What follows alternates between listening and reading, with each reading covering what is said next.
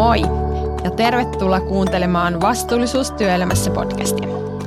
Mä oon tosi iloinen, että tähän ensimmäisen jaksoon on saanut vieraaksi tosi mielenkiintoisen henkilön, jonka on itse asiassa tavannut ihan ensimmäisen kerran jo vuosia sitten lukioaikana, kun me opiskeltiin samassa Vojonmaan urheilulukiossa Jyväskylässä.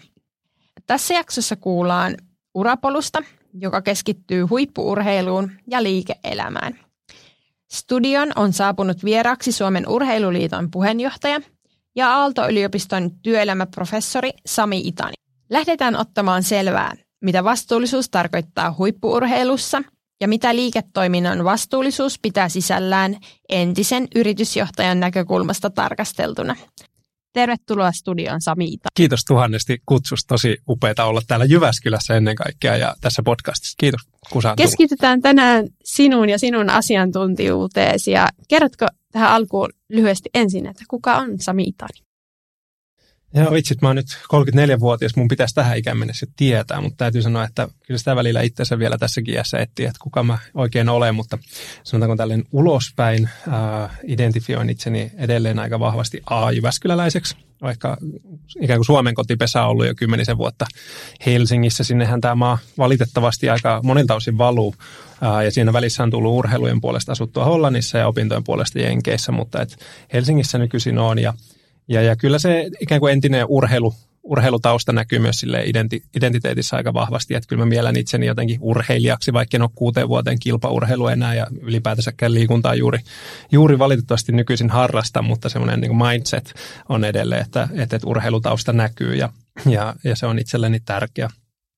Uh, ehkä mä, mä olin siis kymmenottelija aikoinaan, kun urheilin ja kilpaurheilin – ja kymmenottelijathan on tyypillisesti tämmöisiä generalisteja, että ne ei oikein hirveän hyvin missään, mutta sitten sille ei ole semmoisia selkeitä heikkouksiakaan.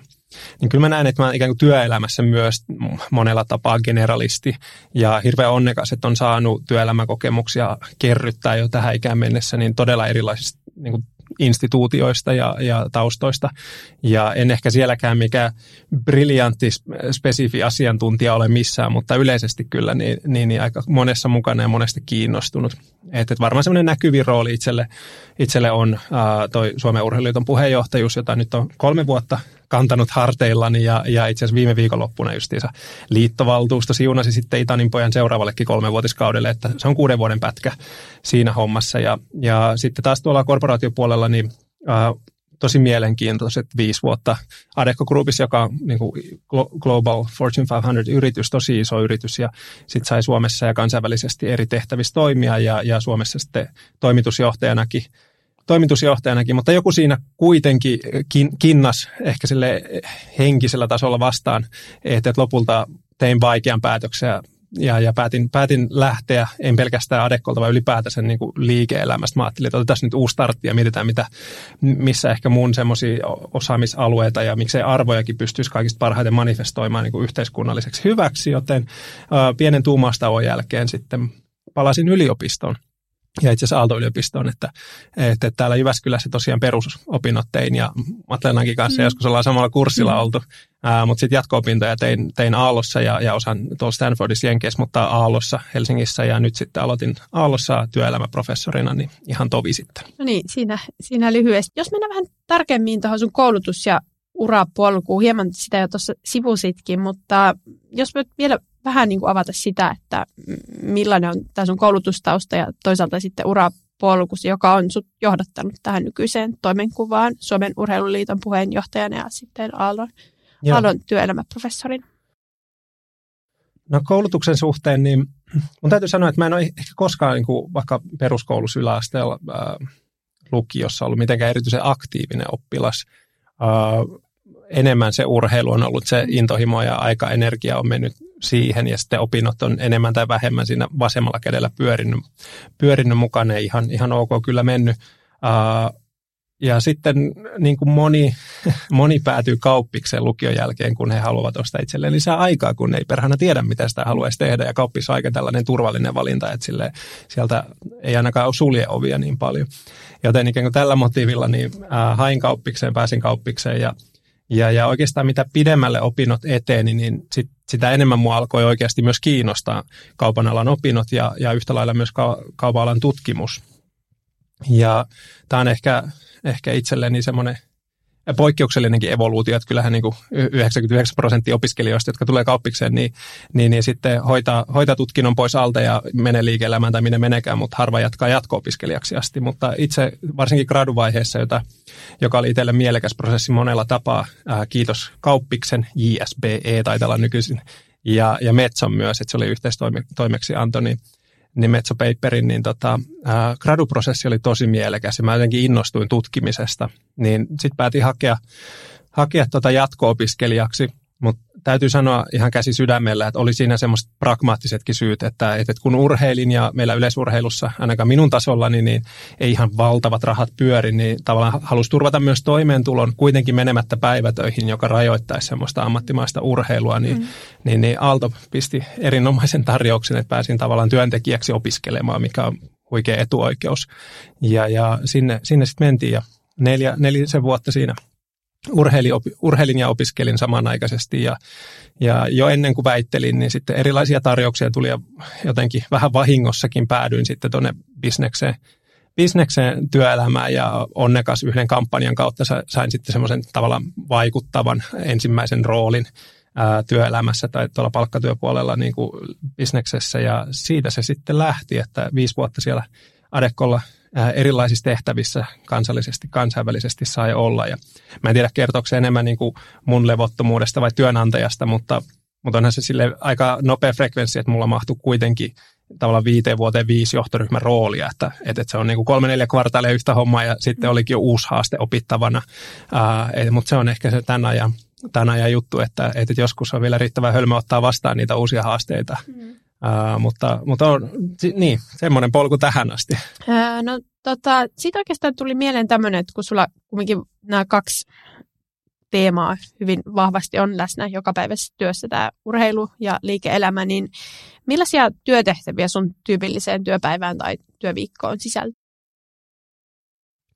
No siis äh, riippuu ihan hirveästi, että mi, mistä on kyse ja mikä määritellään tavallaan työksi. Et jos puhutaan niin kuin puritaanisesti vaan siitä palkkatyöstä, mm. niin, niin siinäkin toki bisneksen puolella päivät oli hyvin, hyvin erilaisia, uh, mutta jos nyt tällä hetkellä mietitään niin kuin akateemikkona, työelämäprofessorina, niin mä aika mitä noi mitä tuolla yliopistossa tehdään. Että mulla on siinä yksi kirja, kirjachapteri, jota kirjoitan niin kuin henkilöstöjohtamisesta kirjaan tutkimusta toisin sanoen. Ja sitten ohjailen gradulaisia ja opetan maisteriopiskelijoita Aalto-yliopiston kauppakorkeakoulussa. Ja sitten mulla on myös niin, niin, niin tämmöisiä hallinnollisia vastuita jonkun verran, mutta toisaalta kun on nyt vasta aika vasta aloittanut, mm. vaikka onkin tuttu instituutio, niin ei, ei ole ihan mahdoton päivä kyllä, niin kuin, tai täysiä päiviä mm. vielä, että, että aika sopiva työkuorma. Että katsotaan, miten ne sitten kertyy. Että mä oon itsekin koittanut oppi, opettelemaan niin kuin, tuntemaan omia rajoja ja sanomaan mm. ei. Mm. Sitten taas tietysti työelämäksi voi mieltää myös kaikenlaisen sälän, mitä tulee luottamustehtävistä. Mm. Ja, ja ne on sitten hyvin tilannekohtaisia, päiväkohtaisia, kokouskohtaisia. Että mäkin olen tosi utelias. Mun mielestä on tosi mielenkiintoista, että saa olla vaikkapa osakeyhtiön hallituksessa, saa olla ryn hallituksessa, saa olla keskinäisen vakuutusyhtiön hallituksessa. Että olla hyvin erilaisilla tavoilla niin kuin toimivien instituutioiden luottamustehtävissä. Ja, ja kyllähän tietysti toi ry-puoli tai tuommoinen niin kansalaisjärjestöpuoli, niin se työllistää todella paljon. Mm se on semmoista intohimotyötä, että se tavallaan polttoaine tehdä sitä, niin se tulee jostain, jostain muusta purosta kuin sitten kenties palkkatöihin tulee useinkaan. No tota, jos mennään tähän tämänkin podin tarkoitukseen, eli työelämän vastuullisuuteen, niin mitä työelämän vastuullisuus sinulle merkitsee? Joo, tosi iso, iso teema, iso tärkeä kysymys. Mun mielestä äh, vastuullisuudessa on hirveän tärkeää huomioida se, että minkälaisesta ikään kuin instituutiosta on kyse, minkälaista organisaatiosta on kyse. Tietyllä lailla jotkut kysymykset on universaaleja, mutta toisaalta esimerkiksi kansalaisjärjestön vastuullisuus on hieman mun mielestä laaja-alaisempaa, erilaisempaa kuin sitten osakeyhtiön vastuullisuus on. Mutta yhtä kaikki, niin, niin, niin ensinnäkin se on tärkeää työelämässä, että, että, että ikään kuin se auktoriteetti kokee, va, toimii vastuullisesti niiden ikään kuin subjektien, eli esimerkiksi työnantaja suhteessa työntekijöihin, niin kokonaisvaltaisen hyvinvoinnin kannalta. Ja silloin on hirveän tärkeää, että, että, että ikään kuin johdetaan ja nähdään ihmiset. Ja tämä on tietysti tässä tämmöisessä hektisessä kvartaalitaloudessa, tehokkuushullussa yhteiskunnassa, jos me eletään, niin vähän valitettavaa, että ikään kuin inhimillisiä ominaisuuksia alistetaan numeraaliseen loogiseen analyysiin, jopa tietotyössä, jossa se on hirveän vaikeaa. Ja, ja vielä surullisempaa kenties on se, että, että usein työntekijät itse suostuu siihen ja jopa pyrkii siihen että, että olla, olla enemmän tai vähemmän numeroita. Et mun mielestä vastuullisuus on myös, ää, myös sellaista ikään kuin inhimillistä sosiaalista kohtaamista. Ää, samanaikaisesti on hirveän tärkeää, että mietitään, mietitään, että vastuullisuus ei voi olla vain niin työntekijöiden tai yhden kohderyhmän, ää, sidosryhmän ää, huomioimista, vaan kokonaisvaltaisesti, niin varsinkin isot yhteiskunnalliset toimijat, oli ne yrityksiä, kansalaisjärjestöjä, julkisesta sektorista puhumattakaan, niin täytyy ulottaa kaikkiin mahdollisiin sidosryhmiin vastuullisuus. Ja ennen kaikkea yrityselämässä joskus joidenkin sidosryhmien hyvinvointi, vaikka vastuullisuuden näkökulmasta, voi olla ristiriidassa omistajien tahdon kanssa. Ja tässä tullaan niin kuin mielenkiintoiseen kysymykseen, että no kumpi sitten voittaa. Ja tämä on puhdasta ideologiaa, että se riippuu ihan katsontakannasta, että, että mikä on vaikkapa moraalisesti oikein, ää, riippuu valtiosta, mikä on juridisesti oikein, että, että tuleeko ikään kuin omistajien edun ja vaikkapa voiton maksimoinnin niin nousta muun toiminnan yläpuolelle ja onko se oikein. Ää, mun mielestä on väistämätöntä, että, että, että ikään kuin sellaisia sisäänrakennettuja ristiriitoja vaikkapa yritysten omistajien ja heitä edustavan toimivan johdon ja työntekijöiden ja muiden sidosryhmien, kuten paikallisyhteisöjen tai vaikkapa ympäristön välillä on, ja niitä ei pitäisi pyrkiä aktiivisesti sumentamaan, vaan tuomaan niin kuin eksplisiittisesti esille, että ristiriitoja on, ja miten me voitaisiin yhdessä ratkaista nämä. Tällä hetkellä musta tuntuu, että suomalainenkin yhteiskunta on mennyt aika semmoiseksi dogmaattiseksi, että, että yritykset on jotenkin pyhiä ja, ja tämä tämmöinen hyvinvointi mitataan aika pitkälti bruttokansantuotteella. Mutta tämä nyt oli tämmöinen rönsyilevä avausvastaus, mutta mennään vaan spesifimpään. Joo, ja tämä on perinteisesti rakentunut, rakentunut tänne omistajien edun tavoitteluun, että tota, tässä on niin kuin, en tiedä, onkohan siellä jotain pientä ainakin keskustelun kautta jotain pientä liikehdintää saatu tähän monialaiseen verkkoon, mitä tuossa kuvasitkin. Niin, se, niin se, se on totta ja tietysti monesti Suomessakin sanotaan, että no mutta kun se meidän niin kuin lainsäädäntökin määrittää, että yritysten tehtävä on maksimoida voitot omistajille, mutta itse asiassa kun ei se niin mene, sen lukee, siellä lukee hyvin selkeästi, että yrityksen tehtävä on tuottaa voittoa omistajille. Ja on hirveän iso ero, että pyritäänkö niin kuin maksimoimaan tai lähes maksimoimaan voittoa, vai pyritäänkö tuottamaan niin äh, sanotaanko kohtuullista voittoa. Mm, mm. Ja aika usein niin äh, ikään kuin se ero näkyy hyvin selkeästi vaikka työntekijöille, mutta muillekin sidosryhmille nimenomaan vastuullisuuskysymyksissä. Mm. Ja äh, yritykset, jotka, joita kuitenkin säännellään, auditoidaan äh, globaalistikin, niin, niin kyllähän sinne harmaalle alueelle jää nimenomaan ne asiat, jotka, jotka, joita ei haluta viestiä ulospäin edes sijoittajille, ää, jotka nimenomaan on sitä voiton maksimoinnin mahdollistamista tyyliin, vaikka verotukseen liittyvät mm, kysymykset. Mm.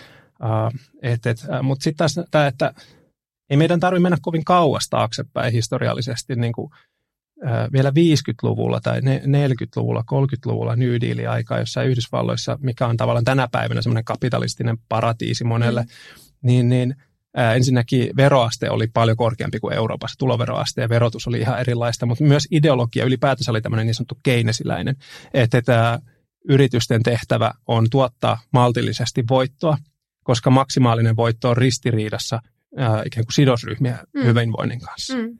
Ja sitten tuli tämä 60-luku, 70-luku ja tämmöinen niin kuin Chicagon koulukunta ja Milton Friedmanit ja kumppanit, jotka sitten alkoi perustelemaan – että, yritysten tehtävä on nimenomaan maksimoida voittoa ja että se on myös moraalisesti oikea, se on yhteiskunnalle oikea ja hyväksi.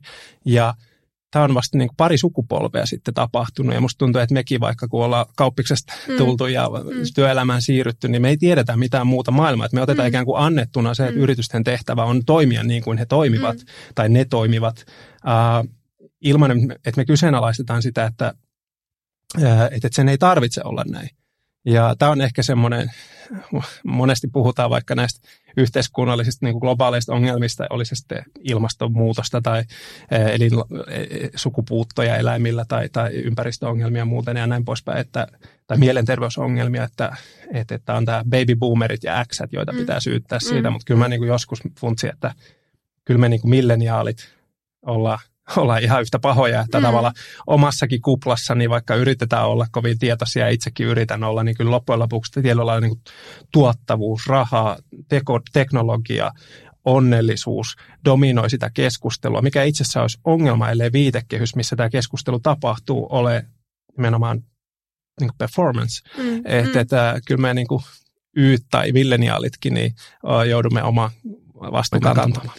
Kyllä se on peilin kattamisen paikka. Mä en tiedä, onko ehkä ihan pikkusen jotain sellaista niin kuin jossain määrin. En tiedä, onko se sitten seuraavissa sukupolvissa, mutta ehkä jotain pientä muutosta näkyvissä. Että ainakin näitä asioita tuodaan e, niin kuin ehkä keskustelussa vahvemmin esiin. Ja sitten on tämmöisiä toisaalta tämmöisiä megatrendejä, joku vastuullinen sijoittaminen, mitkä niin kuin ehkä sitten myös ainakin herättää niitä ajatuksia, että, Kyllä. että onko nämä vallitsevat rakenteet just niitä, mihinkä, mihinkä, minkä kautta kannattaa sitä yritystoimintaa katsoa ja muuta. Että. Joo, e- ehdottomasti. Että se on tietysti tänä päivänä pystytään aika hyvin sekä ikään kuin pragmaattisesti perustelemaan vastuullinen liiketoiminta, että se on niin monella toimialalla Kyllä. odotetaan olevan kannattavampaa taloudellisesti Kyllä. kuin, kuin, niin kuin perinteiset etaploituneet tavat toimia. Joo, ja siis täytyy vielä palata tuohon kokonaisvaltaisen hyvinvoinnin käsitteeseen. Se on taas semmoinen tota, asia, mikä on henkilökohtaisesti mulle hirmu, hirmu niin kuin merkityksellinen ja on sitä ajattelin jonkun verran itse opiskellut ja sitten tähän vaan tuli mieleen tämmöinen, että kun monesti just puhutaan vaikka, että työhyvinvoinnista, mutta että onko se tarpeen puhua, erottaa ikään kuin se työhyvinvointi, vai voitaisiinko me vaan puhua niin kuin hyvinvoinnista, mm. hyvinvoinnista ja nimenomaan katsoa sitä tämän kokonaisvaltaisen hyvinvoinnin kautta. Aivan, niin se on vaikea kysymys. Että tietysti siinä on se, että jos puhutaan kokonaisvaltaisesta hyvinvoinnista, niin silloin niin se menee vielä enemmän yksilön omalle vastuulle mm. tietyllä myös mm. niin kuin käsitteellisesti, kun työhyvinvoinnissa on hyvin eksplisiittinen myös se, että työnantajalla lienee joku vastuu. Mutta tämä on, tämä on tota tärkeä, tärkeä kysymys ja se on sinänsä niin tänä päivänä työelämässä niin aika jotenkin paradoksaalista, että, että, että ty- työelämästä on riisuttu tunteet niin kuin mm. tosi pitkälti pois. Mm. Että, että varsinkin kun tietynlaisissa, tietynlaisissa rooleissa, johtorooleissa, niin Suomen kaltaisessa yhteiskunnassa on niin kuin tällainen vahvuuden merkki ja luotettavuuden merkki, että sä pystyt kontrolloimaan sun tunteita ja, ja, ja äh, ehkä se on hyvä asia tai huono asia, en tiedä, mutta mä, mä uskon, että, että, että se, se myös vaikuttaa aika paljon siihen, että miten paljon niin kuin työssä on myös semmoista implisiittistä ahdistusta, että sä et edes tiedä oikein, että mik, miksi susta mahdollisesti tuntuu pahalta. Mutta mä, mä uskon, että semmoinen tapa ikään kuin riisua niitä tunteita, että ne ei kuulu työpaikalle, koska ne eivät edistä tuottavuutta, mm. niin, niin se, se on iso osa kenties tätä ongelmaa. En ole ollenkaan omalla niin kuin vahvuusalueella, niin, ää, mutta ää, ja, ja sitten taas niin kuin, jos me ulotetaan hyvinvointi kokonaisuudeksi, niin, niin, niin tietyllä laillahan työelämässä, varsinkin tietotyössä, niin se työhän on tänä päivänä niin kuin se on ennen kaikkea henkinen tila ja siitä on monen hyvin vaikea päästä irti, että saattaa olla meidän niin kuin laitteet ja kulttuuri työ, työpaikoilla niin kuin edellyttää ja mahdollistaa sen, että saat koko ajan henkisesti on call. Ja tietysti juridiikka perää, niin kuin seuraa aina perässä, että nyt meillä on Ranskassa oltu niin kuin etulinjassa EU-ssa ja nyt taisi olla ihan vasta viime viikolla Portugalissa ja linjattu tavallaan työnantajan oikeutta ää, edellyttää vaikka puhelimeen vastaamista illalla ja näin poispäin. Mm. Et, et, mä itse asuin, asuin Piilaaksossa ja mun mielestä siellä se on viety tietyllä lailla äärimmäisyyksiin. Että et jos, jos vaikka katsoo näitä Piilaakson niin isoja huippuarvokkaita ja haluttuja työnantajia, ää, vaikka Googlen pääkonttorilla, kun pääsin käymään yhden tuttavani luona siellä, niin, niin, niin tavallaan musta tuntuu, että Google, ää, siis varmasti hieno vastuullinen yritys, en kritisoi yritystä, ää, sinnehän halutaan kyllä ja ne maksaa hyvää liksaa, mutta kyllähän ne tietyllä lailla niin kuin kaappaa sen koko työntekijän subjektin. Mm. Ää, et, et, ää, ja se mahdollistetaan myös hyvin tehokkaasti, että siellä on niin kuin 24-7 ilmasta ruokaa, joka ikisestä maailman keittiöstä tarjolla ja siellä on niin kuin, ää, liukumäet ja pöytätennikset ja beachvolleyt ja kaikki mahdolliset vapaa-ajanviettojutut työpaikalla ja sä pystyt majoittumaan siellä työpaikalla. Että et, tietyllä lailla se niin kuin, työelämän ja, ja muun elämän välinen raja on totaalisen hämärtynyt ja, ja kyllähän se on aika, aika pelottavakin skenaario toki siellä ihmiset niin tekevät omasta tahdostaan ja, ja heitä kompensoidaan siitä hyvin. Mutta sitten samanaikaisesti kulttuuri on vielä sellainen, että me ollaan kaikki yhtä. Että tiedätkö, toimitusjohtaja tulee hupparissa ja, ja että hei, what's up, heittää mm. high, high fivea. Mutta ei se ole niin, että mm. vaikka se näyttää samalta ja käyttäytyy samoin kuin sinä, niin, niin, niin kyllähän hänellä on aivan erilaiset insentiivit tehdä sitä mm. työtä, mm. ää, vaikka 24-7, kun, kun sitten vaikka peruskoodarilla on huolimatta siitä perusliksasta, että, että, että kyllä tämä tämmöinen niin työn hyvin, ja sitten kun se ihmisen sosiaalinen viitekehys on usein se työyhteisö, ja se oma identiteetti on rakentunut hyvin pitkälti silloin sen ikään kuin työssä suoriutumisen ympärille, niin, niin kyllä, kyllä mä oon niin huolissani, että, että, että miten, miten ihmiset ja me ja vaikka lapset, meidän lapset niin kuin jaksaa tässä, jos tähän ei tule ikään kuin radikaaliakin muutosta. Kyllä. Kyllä, ja jäi mieleen tuo, kun mainitsit noin tunteet, niin en mä ainakaan itse ajattele, että me voidaan, kun me astutaan työpaikan ovista sisään, niin kytkeä ne ikään kuin ne tunteet niin kuin pois päältä, ja sitten kun Aivan. taas lähdetään, niin sitten voi taas niin kuin kytkeä ne takaisin päälle, että, ja on se tosi huolestuttavaa, jos sä nyt niin kuin tekemään jotain linjauksia sen suhteen, että jos kun aina elämään kuuluu niitä äh, äh, hankalia aikoja ja hyviä aikoja, niin jos sun pitää niin kuin miettiä sitä, että uskallatko sä nyt vaikka niin kuin työyhteisössä tuoda jotain asiaa esille. Että totta kai mm. nyt voi niin kuin muista syistä jokainen sitä miettiä, että haluaako tuoda esiin, mutta jos se on se, että pelko siitä, että se herättää jonkun tunteen sinussa siellä työyhteisössä, niin ollaan Ai. aika väärään menossa. Että. Ni, niinpä. Toki on työntekijöitä, jotka hyvin selkeästi haluaa niin kuin pitää ikään kuin mm. sen yksityiselämänsä kaukana kaukana työpaikalta ja kokee, että tunteet kuuluvat nimenomaan sinne yksityiselämän niin kuin spareen. Mm. Mutta tota, äh, sitten jos ei halua, mm. niin sille on aika vähän tilaa. Ja tämä on vähän niin kuin urheilussakin, niin, niin, niin valmentaja, joka valmentaa pelkkää urheilijaa, niin versus, että hän valmentaa ihmistä, mm. joka myös urheilee, niin, niin siinä on kaksi aivan erilaista valmennusfilosofiaa. Samalla niin kuin työelämässä, niin mä itse ollut onnekas kaikki, kaikki esimiehet, joita mulle on sattunut, niin ne on ikään kuin inhimillisesti ollut myös arvokkaita tukia minulle ja on kohdannut minut niin kuin kaikki ne heikkoukseni ja heikkouksineni, niitä on paljon, ja mm-hmm. puutteineni ää, tosi kuitenkin arvostavasti, lämpimästi ja kunnioittavasti. Et en mä ole niin kuin kyynistynyt siihen, etteikö sekin olisi mahdollista, mutta tiedän, että on ollut onnekas, kun ei, ei, ei, ole, ei ole kaikilla sama tilanne ollut. No kerro nyt yksi heikkous, kun mainitsit, että niitä on paljon. Niin. uh, no siis työ, työelämän kontekstissa, mikähän voisi olla? No var, varmaan se on heikkous, että, että, että uh, mulla on syystä tai toisesta, niin, niin, niin mä oon aika mustavalkoinen tietyissä arvokysymyksissä. Ja joku voisi sanoa, että no eihän se ole huono asia, mutta kyllä se on huono asia, koska eihän ne mun arvot ole sen parempia kuin muiden arvot, vaikka ne on joskus eriäviä. Et, et, et, tietyllä lailla semmoista joustavuutta pitäisi, pitäisi olla enemmän. Se ei tarkoita, että jos mä oon erimielinen, että, että mä en pystyisi niinku ymmärtämään tai kunnioittamaan toisten arvoja, mutta siinä vaiheessa, jos itsellä on vaikka valtaa niin kuin vaikuttaa toimintaan, niin jostain ihmeen syystä ne omat arvot on mm. sitten se, mm. jonka, jonka mukaan manifestoidaan mm. sitä toimintaa. Että varmaan semmoinen tietynlainen mustavalkoisuus, mutta olisiko se ollut Winston Churchill? Jos et sä tiedä kuka on, niin sanoit Winston Churchill, niin, joka on sanonut, että, että, että kaikki, jotka ei ole nuorena radikaaleja ja vanhana konservatiiveja on tyhmiä, niin, niin, niin ehkä tämä on tämmöinen luonnollinen evoluutio, että vielä on sen verran nuori, että on vähän mm. mustavalkoinen mm. jossain jutuissa. Ja ehkä sitten jossain määrin myös inhimillistä tuo. No niin toki. Peilaa niiden omien arvojen kautta. No hypätäänkö tuonne huippuurheilun maailmaan, niin mitä se vastuullisuus tarkoittaa huippuurheilussa ja urheilussa ylipäätään? No se tarkoittaa tosi monta asiaa. Tämä on niin hirveän laaja kysymys ja tavallaan urheilussakin niin on niin monenlaisia toimijoita. Et, et, niin kuin kansalaisjärjestys mun mielestä on aivan eri eri niin kuin vaatimukset. Siinä on aivan eri vaatimukset, toimitaanko me niin kuin kaupallisessa puhtaassa huippuurheilussa vai toimitaanko me vaikkapa hyvin matalan kynnyksen tämmöisessä lasten ja nuorten ruohonjuuritason liikunnassa, että mitä se vastuullisuus on. Tai sitten, että toimitaanko me paikallisessa kontekstissa, seurassa, kansallisessa kontekstissa, vaikkapa lajiliitossa tai globaalissa kontekstissa.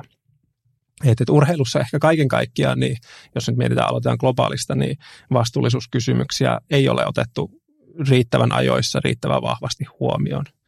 Mä oon aika vahvasti tätä mieltä ja vaikkapa PVCn 2021 syksyn tuore raportti, niin kuin Global Sports-raportti, niin, niin, niin kyllähän sielläkin korostetaan sitä, että niin kuin globaalit urheilujohtajatkin on sitä mieltä, että me ei ole tehty riittävästi ja meidän pitää olla paljon vastuullisimpia.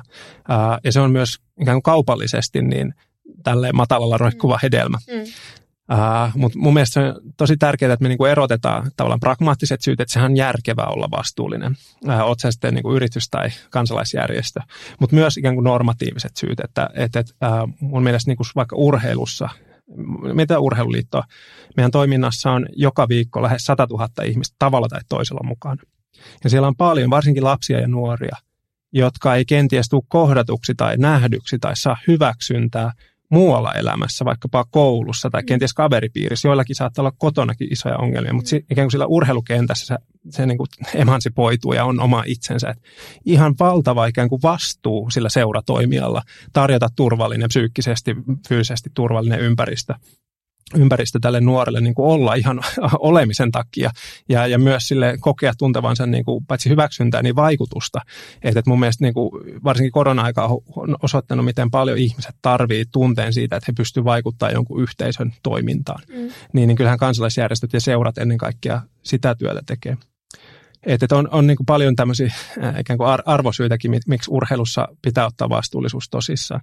Uh, jos mietitään teemoja, niin, niin, niin tämmöinen ikään kuin ympäristövastuu, siinä ollaan aika retuperällä globaalilla tasolla. Sitten meillä on sosiaalinen vastuu, eli yhteiskunnallisen hyvän niin kuin just society, niin, niin mahdollistaminen ja ikään kuin omien jäsenten ja oman niin kuin sen supply chainin niin, niin hyvinvoinnin ja sosiaalisten oikeuksien niin kuin turvaamisen suhteen ei olla hirveän vahvoilla. Ja sitten on niin good governance – ja jos me mietitään vaikka korporaatiomaailmaa, niin tämä hyvä hallinto on enemmän tai vähemmän semmoinen oletusarvo, että siihen ei ehkä samalla lailla kiinnity semmoista vastuullisuushuolta kuin urheilussa. Ja siihen ihan vissi syy, mistä hirveän harvoin puhutaan niin julkisessa keskustelussa, että jos me mietitään globaaleja kansalaisjärjestöjä, vaikkapa no, kansainvälinen olympiali, olympiakomitea tai joku FIFA kattojärjestö jalkapallossa tai World Athletics yleisurheilussa kattojärjestö, niin, niin niillähän ei ole minkäänlaista ää, ulkopuolista niin kuin auditointia. Mm. Sitten jos sä mietit vaikka jotain globaalia suuryritystä, vaikka kenekään pyhiä ole, mm. niin, niin kyllä sillä Apple Inkillä on aika perhanan tiukka ulkoinen auditointi ja, ja tietynlaiset niin kuin läpinäkyvyyden vaatimukset siinä, mutta ikään kuin globaalilla kansalaisjärjestöillä ei ole mitään. Et ne on tietyllä lailla niin kuin ylikansallisten lakien yläpuolella, varsinkin jos niillä ei ole vaikkapa valtiollisia rahoittajia. Mm. Ja sitten urheilussahan tietysti, kun se on niin iso bisnes myös, jolla näillä kansalaisjärjestöillä on täys monopoli, niin, niin äh, esimerkiksi olympiakomitea kansainvälisesti, eihän se tarvi ulkoista rahaa, kun se omistaa olympiarenkaat, että se pystyy itse ikään kuin mm. generoimaan sitä liikevaihtoa tai FIFA ja näin poispäin.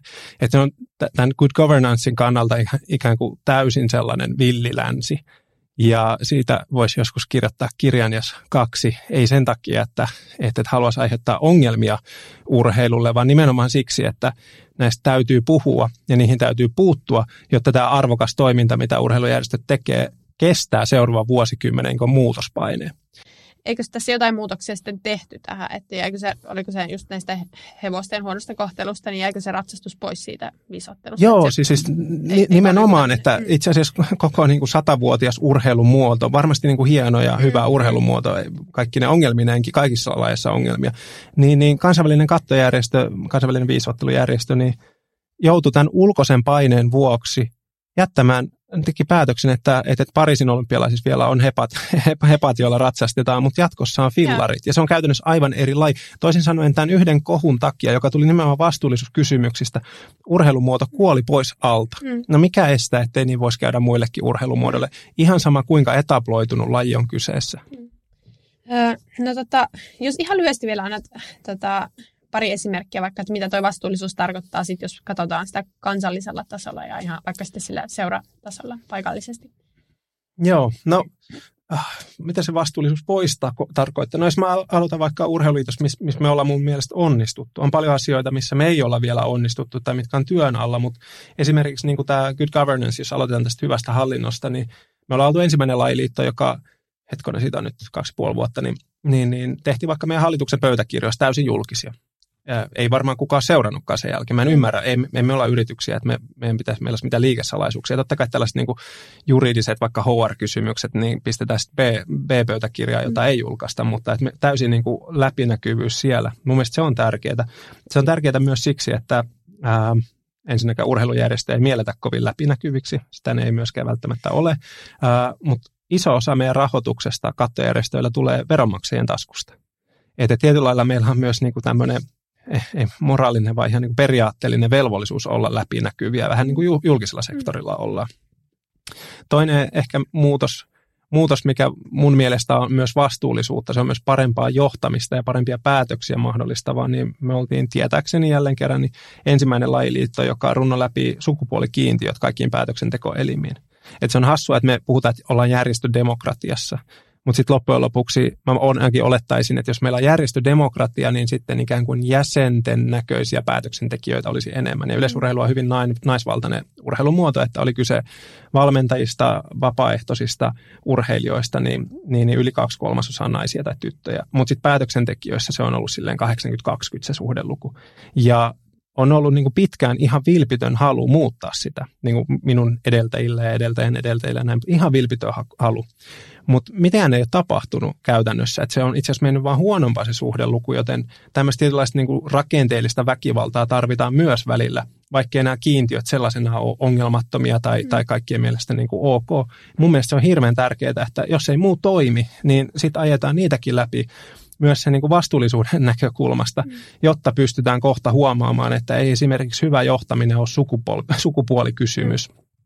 Uh, tietysti vastuullisuutta on niin hirveän monenlaista. Mä henkilökohtaisesti koen, että ympäristökysymykset on todella tärkeitä, mutta ehkä urheilussa ja nimenomaan kansalaisjärjestötoiminnassa, niin meidän mahdollisuus vaikuttaa positiivisesti yhteiskunnassa korostuu ennen kaikkea niin kuin sosiaalisessa vastu- vastuussa ja sosiaalisissa kysymyksissä, että miten me pystytään niin kuin mahdollistamaan ihmisten, ihmisten, lasten ja nuorten kaikkien toimijoiden niin kuin hyvinvointia ja turvallisuutta. Ja tietysti tämä tämä etenee koko ajan, että on erilaisia vastuullisuusohjelmia ja pillin vihellyskanavia ja näin poispäin, mm. ja ne kehittyy, ja ennen kaikkea se kulttuuri kehittyy, että ei enää niin kuin suojella, kun piirit on pieniä, että jos mm. jossain on joku, joku orastavakin keissi, että se niin kuin tukahdutetaan, että ei, ei, ei siinä mitään, mutta, mutta että se, se muuttuu nopeasti, mutta tota, varmaan tämä sosiaalinen vastuu vastuu on kuitenkin sitten tärkein, tärkein ulottuvuus ja, ja se good governance on sitten sisäisessä vastuussa niin ihan todella tärkeä puoli urheilujärjestöissä. Kuvasit tuossa että, niin kuin ikään kuin tämän muutoksen jäyhyyttä, niin onko se sitten, mitkä on ne, niin kuin ne juurisyyt tälle, että miksi se on niin jäyhää, että onko se ne vanhat hallinnon rakenteet vai, vai? Niin, on varmasti sitäkin ja mä oon huomannut, että rakenteellisia uudistuksia tosi vaikea viedä läpi, mikä osittain niin kuin myös mun viestintätaitojeni vikaa tai niiden puutteiden vikaa, että, että jos mä koen, että kun tullut tavallaan puskista ja ulkopuolelta eikä ole niin kuin järjestökokemusta niin, ja tämmöistä pitkää polkua toisin kuin tyypillisesti on vuosikymmenten polku, jolla päädytään liittovaltuustoon tai hallitukseen tai näin poispäin, niin, niin, niin, äh, niin kun mä oon puhunut muutostarpeesta, niin mä en ole kenties osannut riittävästi ilmaista, että se ei tarkoita, että että mä en arvostaisi tai kunnioittaisi vanhoja tapoja toimia, mm. mutta mä en vaan koe, että ne on parhaita mahdollisia tapoja toimia enää tänä päivänä. Mm, että ilman muuta niin kuin rakenteetkin on hankalia ja, ja kun ihmisillä on niin, niin hirveä intohimo kansalaisjärjestössä siihen toimintaan, että sä oot todennäköisesti muksusta asti ollut mukana sen lain piirissä – sun vanhemmatkin on varmaan ollut, sun lapsetkin tulee olemaan tai on siinä, sun ystävät on. Se on niin iso osa sun identiteettiä, etenkin kun puhutaan pääsääntöisesti vapaaehtoistoiminnasta. Mm. Niin sulla on intohimoa, se on hirveän iso polttoaine ja mahtava asia ja aika iso kontrasti vaikka yrityselämään, joka on vähän kliinisempää. Mm. Niin, niin, mutta samanaikaisesti ikään kuin kynnys pitäytyä omissa mielipiteissä, kritisoida muiden mielipiteitä, mm. niin on myös paljon paljon matalampi. Ja, ja se on yksi tekijä, mikä ikään kuin äh, estää myös sitä muutosta. Ja, ja, mutta kyllä niin kuin, ja jossain määrin niin liikkuu, mutta, mutta hitaasti. Mm. Ja toki sitä pitää ikään kuin ymmärtääkin, että mm. vaikka oma tämmöinen äh, ehkä sukupolvi sukupolvinäkemyskin, mutta myös henkilökohtainen levottomuus ja, ja, ja turha, turha, turhautuneisuus joskus, niin, niin, niin ei se ole sen järjestön vika, että mm. siellä on vähän jäyhää mm. tai että meillä on mm. seurojen yläpuolella neljä kerrosta luottamusjohtoa. Mä en pysty tajuamaan, miksi 70-luvulla se oli varmaan ihan perusteltua, mutta nykyisin ei ole niin kuin koko tai teknologia tai mikään puoltamassa, että mm. pitäisi olla neljä kerrosta, mm. mutta niin niitä vaan on. ja, ja sääntömuutokset ei vaan mene läpi. Mm. niin, niin, tota, et, et, ky, kyllä siinä on ikään kuin se on myös kulttuuri, että se on mm. tapa toimia, mm. että diskuteerataan mm. eri, eri porukoissa mm. ja pyöritellään niin kuin mm. kavereiden kanssa näitä asioita ennen kuin sitten tehdään, tehdään muutoksia. Oli meillä vaan, onko tunteet jotenkin enemmän mukana sitten täällä urheilu, on. urheilumaailmassa, kun verrattiin tuossa äsken. Että, on ehdottomasti. On, on, se on ja siis kyllä se muistaa itsekin, että, että tavallaan urheilijana, huolimatta mikä se taso on ollut, mm. kun se on ollut niin hirveän tärkeää sille emotionaalisesti iso osa sun elämää, sun identiteetin yksi peruspilareita, niin, niin jos sä onnistut, niin se ikään kuin euforia, mikä siitä tulee, mm. Mm. tai sitten jos sä epäonnistut, niin se niin kuin surun alho, mihin sä mm, niin kuin uppo, mm, uppoat, mm. niin se tunnespektri, mitä on tavallaan joutunut jo lapsena käsittelemään, kun on, tai teininä, kun on alkanut aktiivisesti urheilija kilpailemaan, niin se on niin paljon laajempi kuin sitten vaikka työelämässä, jolloin nyt tunteiden hallintakin on tavallaan helpompaa, mm. kun sä oot siellä vaikka urheilussa sitä treenannut. Ja sen ei tarvi olla urheilu, sehän voi olla mitä tahansa, mikä on sulle hyvin niin kuin kokonaisvaltaisesti tärkeää. Mm. Se voi olla vaikka pianon soitto tai, tai vapaaehtoistyö SPRllä mm. tai ihan mikä Kyllä. tahansa juttu, mutta että sä oot täysillä heittäytynyt mm. siihen huolimatta siitä, onko se vaikka taloudellisesti järkevää vai mm. ei. Mm-hmm, kyllä. Ja sitten jos vaikka just puhutaan täältä junioritason toiminnasta, että jos vaikka kaksi velistä pelaa jääkiekkoa, niin kyllä ne monesti, siellä on ne isät siellä vaihtoaitiossa niin kuin coachin flappitauluihin piirtämässä ja äidit on siellä sitten kisakahviossa myymässä mm. mokkapaloja, että se vetää niin kuin sen koko perheen siihen Aivan, mukaan siihen ja sit, sitä kautta lisää ihmisiä. Öö, no tota, oikeastaan sä, sulla nyt on toki niin kuin jo pitkältä ajalta näkemystä huippuurheilusta ja urheilusta ja sitten kun tämä vastuullisuus on tullut siihen mukaan, niin onko se niinku ikään kuin tullut sitten pikkuhiljaa vai onko se tullut sit sun omien havaintojen kautta, että sä oot ehkä nähnyt jotain epäkohtia ja sitä kautta sitten mm. kiinnostunut näistä kysymyksistä vai miten se on niinku tullut osaksi tätä? No ky- kyllä se on, se, se on tietysti tavallaan aina ollut itselle tärkeää, mutta ehkä sen on alkanut ymmärtämään niin kuin konkreettisesti, mitä se voisi olla vastuullisuuskin nyt kokemuksen kautta. Ja, ja, ja äh, siinä, missä aikaisemmin mä oon nähnyt tämän niin kuin vastuullisuuden äh, hirveän vahvasti arvokysymyksenä, niin ehkä nykyisin mä osaan, osaan sitä tuoda enemmän myös tämmöisenä pragmaattisena kysymyksenä sen sijaan, että se olisi arvokysymys, että se on vaan järkevää, jolloin se on myös helpompi niin kuin perustella erilaisille yleisöille. Et, et siinä lailla semmoinen pieni evoluutio on ollut itsellä niin kuin vastuullisuuskysymyksien tälle käsitteellistämisessä, että et, et, äh, viime vuosien aikana – mutta mut ilman muuta myös se, varsinkin niin kuin tässä KV-kansainvälisessä kontekstissa, niin, niin, niin kun on nähnyt ja päässyt ikään kuin sille to, toimintaa seuraamaan, niin, niin on se myös sille vähän ehkä jopa niin kuin ollut, ollut surullistakin. Et, et, ja myös arvokasta siinä määrin, että, että mm. tietää paremmin, mm. tietää paremmin, mutta, mutta joo. No onko sulla tästä jotenkin niin kuin joku esimerkki, mitä ei ehkä nyt ole tullut aikaisemmin esiin, mutta joku tämmöinen e- epäkohta, mikä saa sut surulliseksi vaikka, tai sitten toisaalta joku, mikä saa sut iloiseksi, että on tapahtunut huomattavaa kehitystä, niin jotain tämmöistä, minkä haluaisit jakaa? No, mikä saisi mut iloiseksi? No siis, no otetaan vaikka tämmöinen ihmisen kokoinen esimerkki, niin Nyströmin Jade, se saa mut iloiseksi. Hän saa mut iloiseksi. Siis ää, se, että vaikka yleisurheilussa on yksilöitä ja urheilijoita, jotka meidän lajinkin sisällä uskaltaa tulla tämmöisessä hyvin, hyvin heteronormatiivisessa ympäristössä ää, omana itsenään niin kuin ulos ja olla ylpeitä siitä. Minusta se on hirveän arvostettavaa ja hienoa, varsinkin tietäen tasan tarkkaan, miten paljon vaikkapa, vaikkapa niin kuin erilaisten niin kuin vähemmistöjen tai seksuaalivähemmistöjen niin, niin, niin uh, suhteen on, on haasteita urheilussa kautta linjan. Niin mä oon tosi ylpeä, että, että tulee toisaalta yksilöitä, jotka pystyy niin kuin olemaan rohkeita edelläkävijöitä, mutta, mutta myös ylpeä siitä, että ikään kuin instituutiona me vähän mennään eteenpäin, vaikka se ei ole yksilön vastuulla koskaan, niin kyllä ne esimerkit on arvokkaita. Ja, ja, ja vaikka Suomen urheiluliitto, niin musta on hassua, että viime keväänä multa kysyttiin, että voidaanko me mennä Prideen yhteistyökumppaniksi, instituutiokumppaniksi. Ja mä olin silleen, että mitä ihmettä, eikö me olla jo, että totta kai mennään. Uh, että eihän tässä ole mitään kysymystä.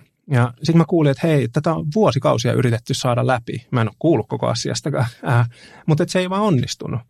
Uh, ja mä ajattelin, että no mitä ihmettä, että eihän tämä ole mitään poliittista. Se on mm. 2020, tämä on niin kuin, mm. sillä monimuotoisuutta. Mm. Uh, ja siitä tulikin yllättävän paljon, vaikka mun mielestä kyse on niin kuin aika sille itsestään selvästä asiasta, niin yllättävän paljon vaikka niin kuin yhteisön sisältä erilaista niin kuin vihapostia. Että et kyllä niin kuin, vaikkapa just nämä seksuaalivähemmistöjen kysymykset, niin on asia, johon, joka samalla vie surulliseksi, kun huomaa, että niin paljon on tehtävää, mutta samalla myös ilahduttaa, kun huomaa, että, että, että tapahtuu muutosta tai tulee yksilöitä, jotka niin kuin nimenomaan tämän lain piirissä kokee, että pystyy olemaan oma itsensä. Se on tärkeää. Öö, No entä siis mietitään globaalisti, niin tuleeko sulta si- sieltä, sieltä puolelta mieleen jotain tämmöistä niin kuin isoa tekijää, mikä olisi jäänyt niin kuin merkittävänä mieleen? tai mikä niistä? Niin. Mm. No, mitähän, varmasti niin kuin positiivisia esimerkkejä on tosi paljon, mutta, mutta tietysti helpommin jää mieleen semmoiset niin negatiiviset esimerkit, mutta äh, musta makeita, että meillä on niin kuin globaalisti urheiluseuroja esimerkiksi, jotka on ottanut niin kuin tosi selkeästi tämmöisen yhteiskuntavastuukulman. Että meiltä löytyy vaikka brittiläinen jalkapallojoukkue äh, konferenssiliigasta, joka, joka on niin kuin carbon neutral täysin ja, ja, ja näin poispäin. Että on semmoisia niin hyviäkin esimerkkejä siellä, mutta äh, no ehkä se on niin kuin hyvä muutos, positiivinen muutos viime vuonna 2020 ennen kaikkea vaikkapa niin kuin tämän Black Lives Matter-liikkeen kautta niin kuin alkoi kasvamaan urheilussa, että, että urheilijat alkoi hyvin ikään kuin eksplisiittisesti ottaa kantaa yhteiskunnallisiin kysymyksiin. Urheilijathan on perinteisesti julkisessa keskustelussa alistettu vain tämmöisiksi viihdemannekiineiksi ää, niin yhtäkkiä niillä onkin ääni yhteiskunnallisissa kysymyksissä. Ottamatta kantaa, mikä se yhteiskunnallinen kysymys on tai mikä se mielipide on, niin minusta se on hirveän tärkeää, että urheilijat on nyt enemmän ja enemmän, ennen kaikkea kansainvälisesti, toivottavasti kohta myös Suomessa, niin mm. ottaneet kantaa vaikka rasismiin tai mielenterveysongelmiin tai seksuaalikysymyksiin, seksuaalivähemmistökysymyksiä ja näin poispäin. Niin tämmöinen niin kuin muutos on tapahtunut aika nopeasti nyt ihan parin vuoden aikana ja sitä tietysti osaltaan tämmöinen sosiaalinen mediakin mahdollistaa mm. ja kiihdyttää. Kyllä mutta se on tosi terve ja tärkeä muutos ja, mä toivon, että se rantautuu ikään kuin isosti Suomeenkin. Se ei tietenkään tarkoita, että urheilijan täytyisi ottaa kantaa. Ei t- tietenkään, Uh, mutta jos urheilija haluaa ja kokee, että on jotain tärkeää, mikä on tunnollaan, ja on sitten oma tunnettuus ja henkilöbrändi, jolla pystyisi hyödyntämään tätä, tämän tärkeän asian niin kuin edistämistä, että kokee, että on semmoinen ilmapiiri ja ympäristö, että hän saa sanoa. Ja, ja tämä muuttuu hiljalleen ja se on, se on iso ja tärkeä ja positiivinen asia. Kyllä. No mitäs nämä vastuullisuus, vastuullisuusasiat näkyy sun päivittäisissä työtehtävissä, no, jos puhutaan tästä urheilupuolesta? Ah, no tota, tietysti luottamusjohdossa en, en ole operatiivinen työntekijä, en, en euroakaan saa kompensaatiota tai näin poispäin, että, että, että en mä nyt niin kuin päivätyötä tee urheilun parissa, että, että en niin paljon tunteja käytä kuin sit vaikka toimitusjohtajana mm. käyttäisin, mutta miten se nyt päivittäin näkyy? No e, ehkä semmoinen konkreettinen esimerkki, kyllähän mä kohtaan kaikki, ketä, ketä tulee polulla vastaan, että, että jos, jos minun on joku yleisurheiluyhteisöstä yhteyksissä, niin se on aivan varma, että mä, mä vastaan, vastaan tota heti kun ehdin ja mä koen, että semmoinen tietynlainen kohtaaminenkin on, on itse asiassa vastuullista. Ää, aika paljon käyn ää, eri ympäristöissä niin kuin luennoimassa vastuullisuudesta, toki ennen kaikkea urheilu ulkopuolella. No itse asiassa tänäänkin kävin täällä Jyväskylässä luennoimassa vastuullisuudesta ja urheilujärjestöjen vastuullisuudesta myös. Um, kyllä se, ja, ja vaikkapa tämmöinen vastuullisuusstrategia, mitä, mitä meilläkin on toki jo luotu, mutta nyt päivitetään isommin, niin kyllä mä oon ottanut sen niin kuin henkilökohtaisesti niin urheiluliitossa, niin mä oon ikään kuin siinä se ää, omistaja, että, vedän sitä työtä – ja, ja kyllä, kyllä siis monenlaisessa on, on mukana. Oikeastaan tuli vielä mieleen, että mitä sitten tuolla henkilöt, jotka kuluttaa urheilustadioniden penkkejä, niin miten tämmöinen urheilun kuluttaja voi sitten vaikuttaa urheilun vastuullisuuteen myönteisesti? No ensinnäkin yksi tapa va- vaikuttaa on, uh, on liittyä urheilutoimintaan mukaan itse ja olla se semmoinen positiivinen voima sieltä sisältäpäin, eikä pelkästään ikään kuin kuluttajan näkökulmasta. Mutta totta kai niin kuin kuluttajana niin kuin kaikissa muussakin toiminnassa niin pystyy niillä omilla valinnoillaan vaikuttamaan. Ja, ja no, mun mielestä on hirveän tärkeää kuitenkin, jos kuluttaja tekee valintoja, mikä on vastuullista tai mikä ei, niin, niin sen suhteen niin hirveän tärkeää korostaa, että hyvin usein vaikkapa urheilusirkus, jos toimii vastuuttomasti, niin se ei ole niiden urheilijoiden vika, koska niillä ei ole minkäänlaista painovaltaa päätöksenteossa, siis kansainvälisellä tasolla. Et, et, se, se on tärkeä muistaa ja minusta olisi hirveän tärkeää, että urheilijat järjestäytyy, niin kuin nyt on alkaneet järjestäytyy myös itse asiassa täällä Suomessa tulee tapahtumaan, se on tosi tärkeää. Mutta var, varmasti se, että jos, jos tulee niin kuin huomaa vastuullisuuden suhteen epäkohtia, niin niitä tuo eteenpäin, ää, tuo eteenpäin tietoisuuteen myös. Et mun mielestä se on tosi tärkeää. Ja, ja samoin myös niin kuin meitä urheilupomoja, niin ilman muuta meitä pitää tarkastella ja meidän tapaa johtaa ja meidän päätöksiä aivan yhtä kriittisesti kuin poliitikkojenkin päätöksiä ja tapaa johtaa. Ää, sen takia, että, että me ollaan organisaatioissa, jotka, jotka pyörii myös veronmaksajien rahoilla. Mm. Piste. Mm miten yksittäiset urheilijat, voiko ne vaikka tämmöiseen sponsorivalintaa, että jos siellä on vaikka omaan mm. arvomaailmaan niin kuin epäsuotaisesti niin kuin, epäsuhtaisesti kuuluvia niin kuin, yrityksiä, niin pystyykö urheilija sanomaan tähän oman sanansa?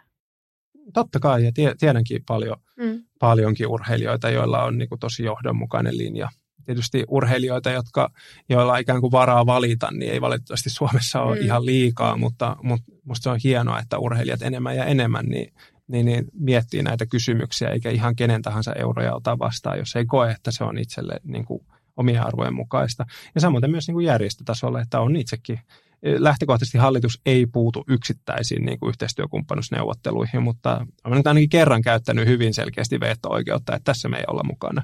Että, että ilman muuta niin kuin myös instituutiot toimii samoin. Mm, no hypätäänkö sitten puolesta tänne liike-elämän puolelle ja tarkastellaan tota, liike-elämän vastuullisuutta, niin mitä ajatuksia tämä yritystoiminnan ja liike-elämän vastuullisuus sinussa herättää ja näetkö jotain tiettyjä osa-alueita, mitä se pitää sisällään?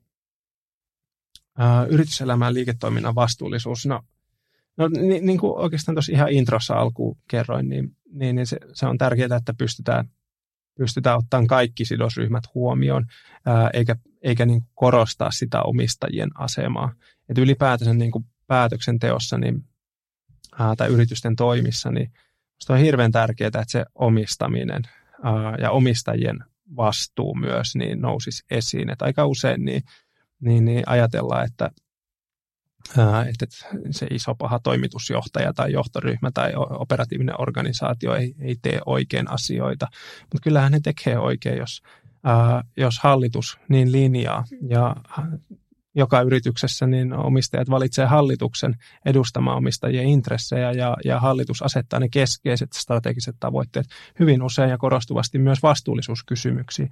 Ja toimiva organisaatio sitten niin kuin enemmän tai vähemmän kiltisti pyrkii vain toteuttamaan niitä omistajien toiveita, niin, niin siinä määrin niin kuin omistaminen on myös hirveän tärkeää. Ja tässäkin tulee taas iso ero, että aika paljon tuntuu, että meidän sukupolvi on tämmöinen innostunut sijoittamiseen, niin on se, se on ihan eri asia olla sijoittaja kuin omistaja. Että se on niin kuin filosofisesti myös eri asia. Mm. Mä koen, että omistaja ja omistaminen ää, on paljon kokonaisvaltaisempaa ja pitkäjänteisempää. Ja siinä mietitään myös niin kuin sidosryhmiä.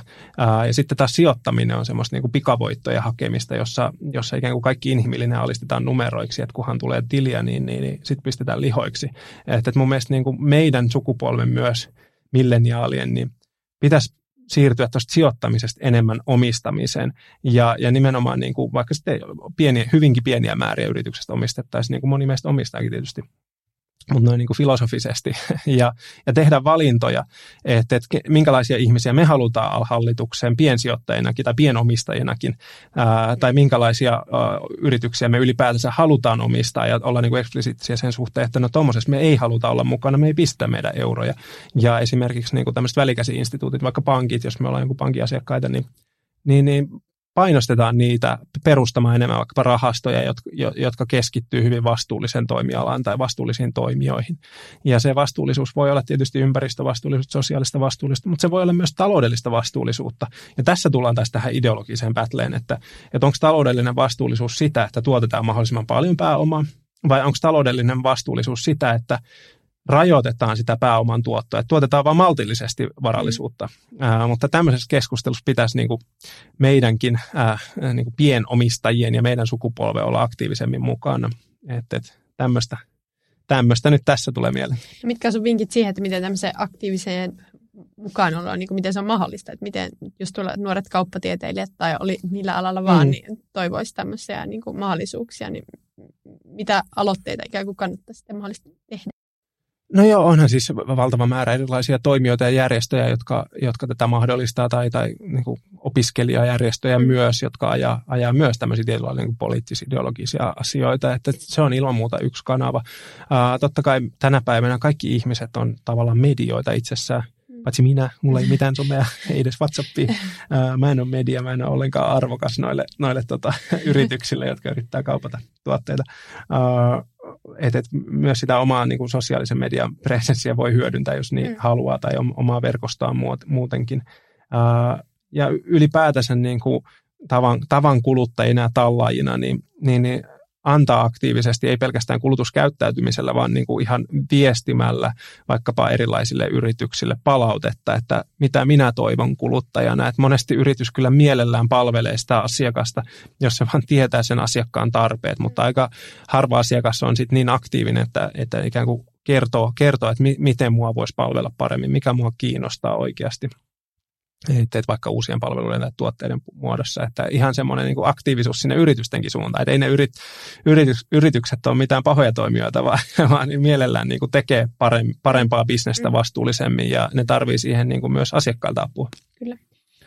Jos hypätään vielä takaisin tuonne isoon kuvaan, niin eh, onko ylipäätään nämä vastuullisuusasiat suomalaisessa liike-elämässä ja yritystoiminnassa mielestäsi riittävällä tasolla? No ei varmasti riittävällä tasolla, ei missään nimessä, että on tosi paljon tehtävää. Uh, Mutta kyllä mä näkisin, että suomalainen yritysjohtaminen, niin paljon kuin Suomessa johtamista parjataankin, niin se on by the way aika universaali ilmiö, että missään maassa, missä on sananvapaus, niin ei pidetä oma, oman maan johtamistapoja hyvänä. Uh, Mutta kyllä mun mielestä niin suomalainen yritysjohtaminen on kuitenkin uh, aika niin keskimäärin korkea integriteetin toimintaa ja siinä on myös luottamusta Ää, toki meidän yhteiskunta muutenkin nojautuu hirveän paljon luottamukseen, mikä on hieno asia niin, niin, ja, ja toivottavasti pysyy tulevaisuudessakin, vaikka me polarisoidutaan eri mittareilla. Iso polku on kuljettavana mun mielestä tuolla sosiaalisella puolella nimenomaan ja, ja vaikkapa siinä, että miten meidän, ää, kun sidosryhmät monimuotoistuu Suomessa – ja jos me mietitään vaikka asiakkaita yritykselle tai henkilöstöä yritykselle, niin onhan se aika paljon monimuotoisempi porukka 2021 syksyllä, kun se oli 90-luvulla. Niin, niin äh, tämä ikään kuin tämmöinen sosiaalinen puoli niin, ja, ja semmoinen erilais, eri taustasten ihmisten niin kuin huomioiminen ja tämmöisten niin kuin tiedostamattomien niin kuin ennakkoluulojen, tämmöinen niin kuin unconscious bias, niin tiedostaminen, niin, niin siinä meillä on aika paljon tekemistä ja esimerkiksi niin kuin Yhdysvalloissa, jossa tietysti niin kuin moni, monimuotoisuus on paljon, paljon niin kuin sille, ää,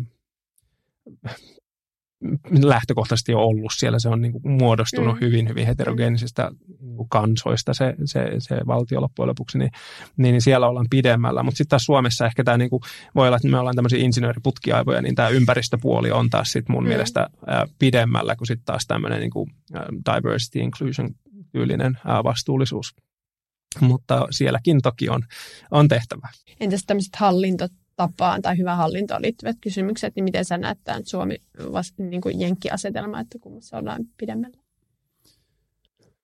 Uh, no en, en ehkä osaa noin niin kuin kansallisvaltioiden välillä tehdä eroa. Että Suomessakin toki on erilaisia kulttuureja eri toimialojen välillä ja, mm. ja tiedän niin kuin toimialoja, jossa, jossa on ehkä vähän enemmän vilkkuu punaisella, uh, punaisella semmoiset hiljaiset toimintatavat, Uh, toki niistä aina välillä julkisuudessakin saa, saa lukea, mutta uh, keskimäärin niin kyllä mun mielestä Suomessa niin yritykset toimii, toimii vastuullisesti ja nimenomaan tämän niin kuin hallinnon ja läpinäkyvyyden suhteen. Ja tietysti mm. meillä niin kuin luotetaan instituutioihin, meillä maksetaan veroja mie- mieluummin kuin monessa muussa maassa. Ja miksi niitä maksetaan? No ei siksi, että me halutaan omista rahoistamme eroa, vaan me uskotaan, että se raha menee niin kuin, uh, yleishyödylliseen mm. käyttöön, niin kuin se pääsääntöisesti meneekin, mikä on ihan päinvastainen tilanne maissa, jossa on vaikka enemmän korruptiota hallinnossa. Että, tai miksei Suomessakin voi olla, mutta se ei ilmene samalla lailla kuin jossain muualla. Niin, niin Ei, ei, ei, en mä ole ihan hirveän huolissani siitä, että me oltaisiin ainakaan missään niin kuin kassin pohjalla niin vastuullisu, vastuullisuuden ja, ja tämmöisen good governancein suhteen. Mm, no tuossa vähän jo niin kuin viittasikin noihin haasteisiin, mutta mitkä asiat sä näet niin kuin suurimmiksi haasteiksi meillä Suomessa tähän vastuullisuuteen liittyen liike-elämässä? Niin, no, no kyllä mä varmaan niin kuin lähtisin liikenteeseen siitä, että, että me pystyttäisiin paremmin huomioimaan eri taustaisia ihmisiä ja osallistamaan eri taustaisia ihmisiä, niin – niin kuin yhteiskunnan keskeisissä asemissa ja päätöksenteossa, ja oli kyse niin kuin yrityksistä tai muuallakin. Ja, ja siinä ei tulla pelkästään, monesti mietitään niin kuin tämmöisiä kulttuuris-etnisiä taustoja, vaan ihan, ihan vaikka niin kuin eri ikäisiä ihmisiä otetaan, otetaan laajemmin mukaan. Nuoria tarvitaan enemmän päätöksentekoon. No sukupuolikysymykset on totta kai naisia tarvitaan niin kuin yrityselämässäkin. Jos mietitään listafirmoja Suomessa ja katsellaan niin toimareita tai puheenjohtajia, niin, niin ky- kyllä me ollaan tosi miesvaltaisia. Mm. Ja, ja se ei ole hyvä selitys se ei ole enää ollut pitkä aika uskottava selitys, että naiset ei ole niin kiinnostuneita, saatiin, että ne ei ole riittävän päteviä niin kuin johtamaan, mm, vaan että, että kyllä, kyllä siinä on niin kuin kulttuurisia ja rakenteellisia ongelmia. Uh, että, että, no joo, näitä. Mikä sun ratkaisu olisi siihen, että saataisiin naisia enemmän? Joo, no siihen on varmasti pal- paljonkin eri, eri mahdollisuuksia. Mun mielestä se, se on tärkeää tietysti, että uh, aika moni päätöksentekijä, joka vaikka rekrytoi, niin ei hän ajattele missään nimessä, jos hän on vaikka keski-ikäinen mm. valkoinen mies, niin, niin ei hän varmasti ajattele, että hän syrjii naisia tai haluaisi syrjiä. Ei ta- taatusti hyvin usein tästä ole kyse.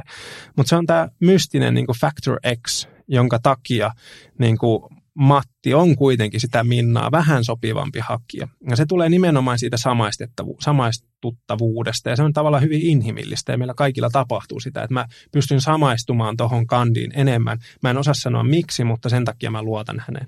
Ja, ja, ja tämä ikään kuin pitää sitä kierrettä yllä, että samankaltaiset ihmiset pysyy samankaltaisissa positioissa.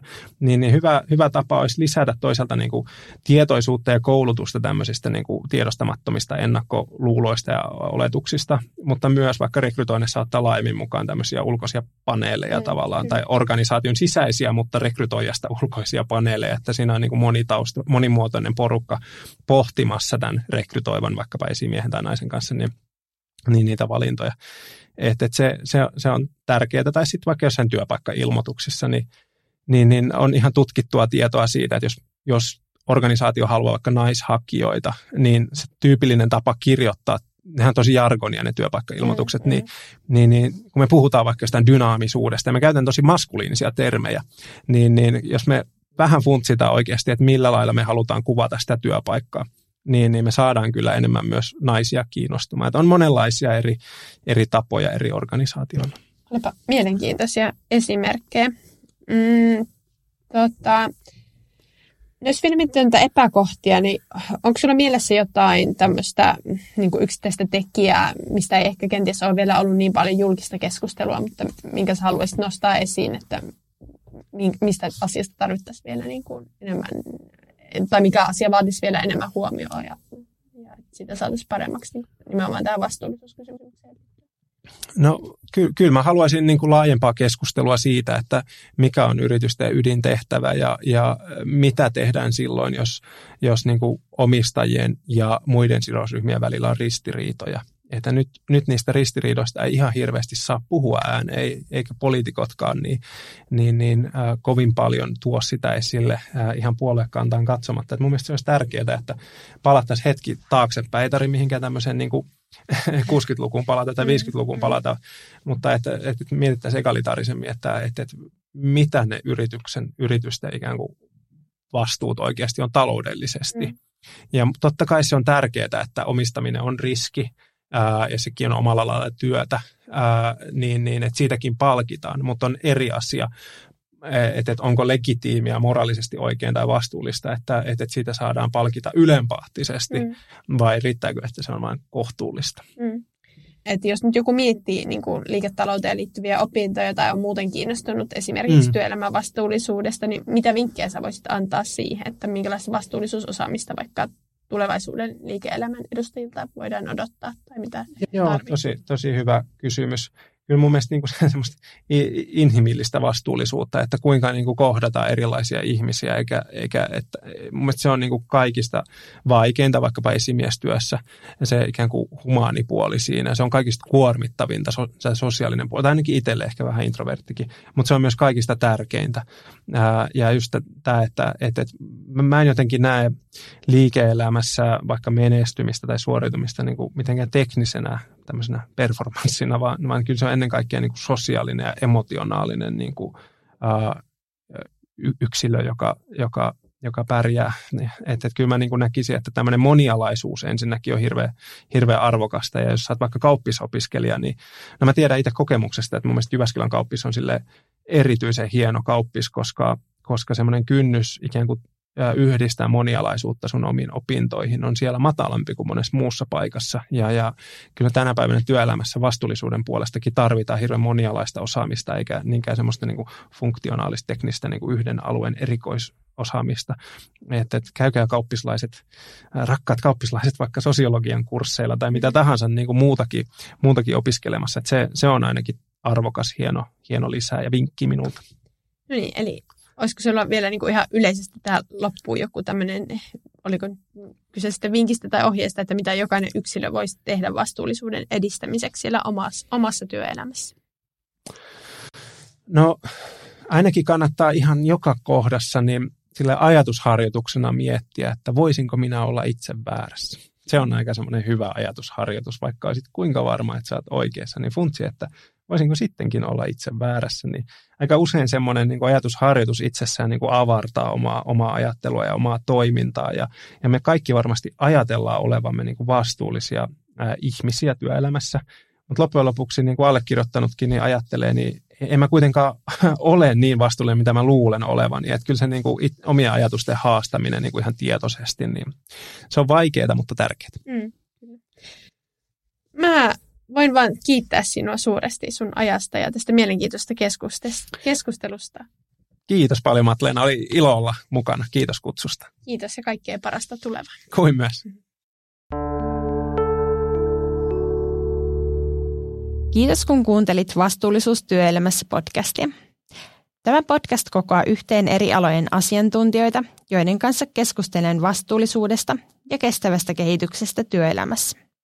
Mä toivon, että tämä podcast antaa teille kuulijoille uusia näkökulmia ja kannustusta työelämän vastuullisuuden kehittämiseksi. Jos haluat olla etulinjassa edistämässä vastuullisuutta työelämässä, niin kannattaa ottaa myös seuraava jakso haltuun. Olet myös tervetullut kasvattamaan vastuullisuusasiantuntijuuttasi Jyväskylän yliopiston avoimeen yliopistoon.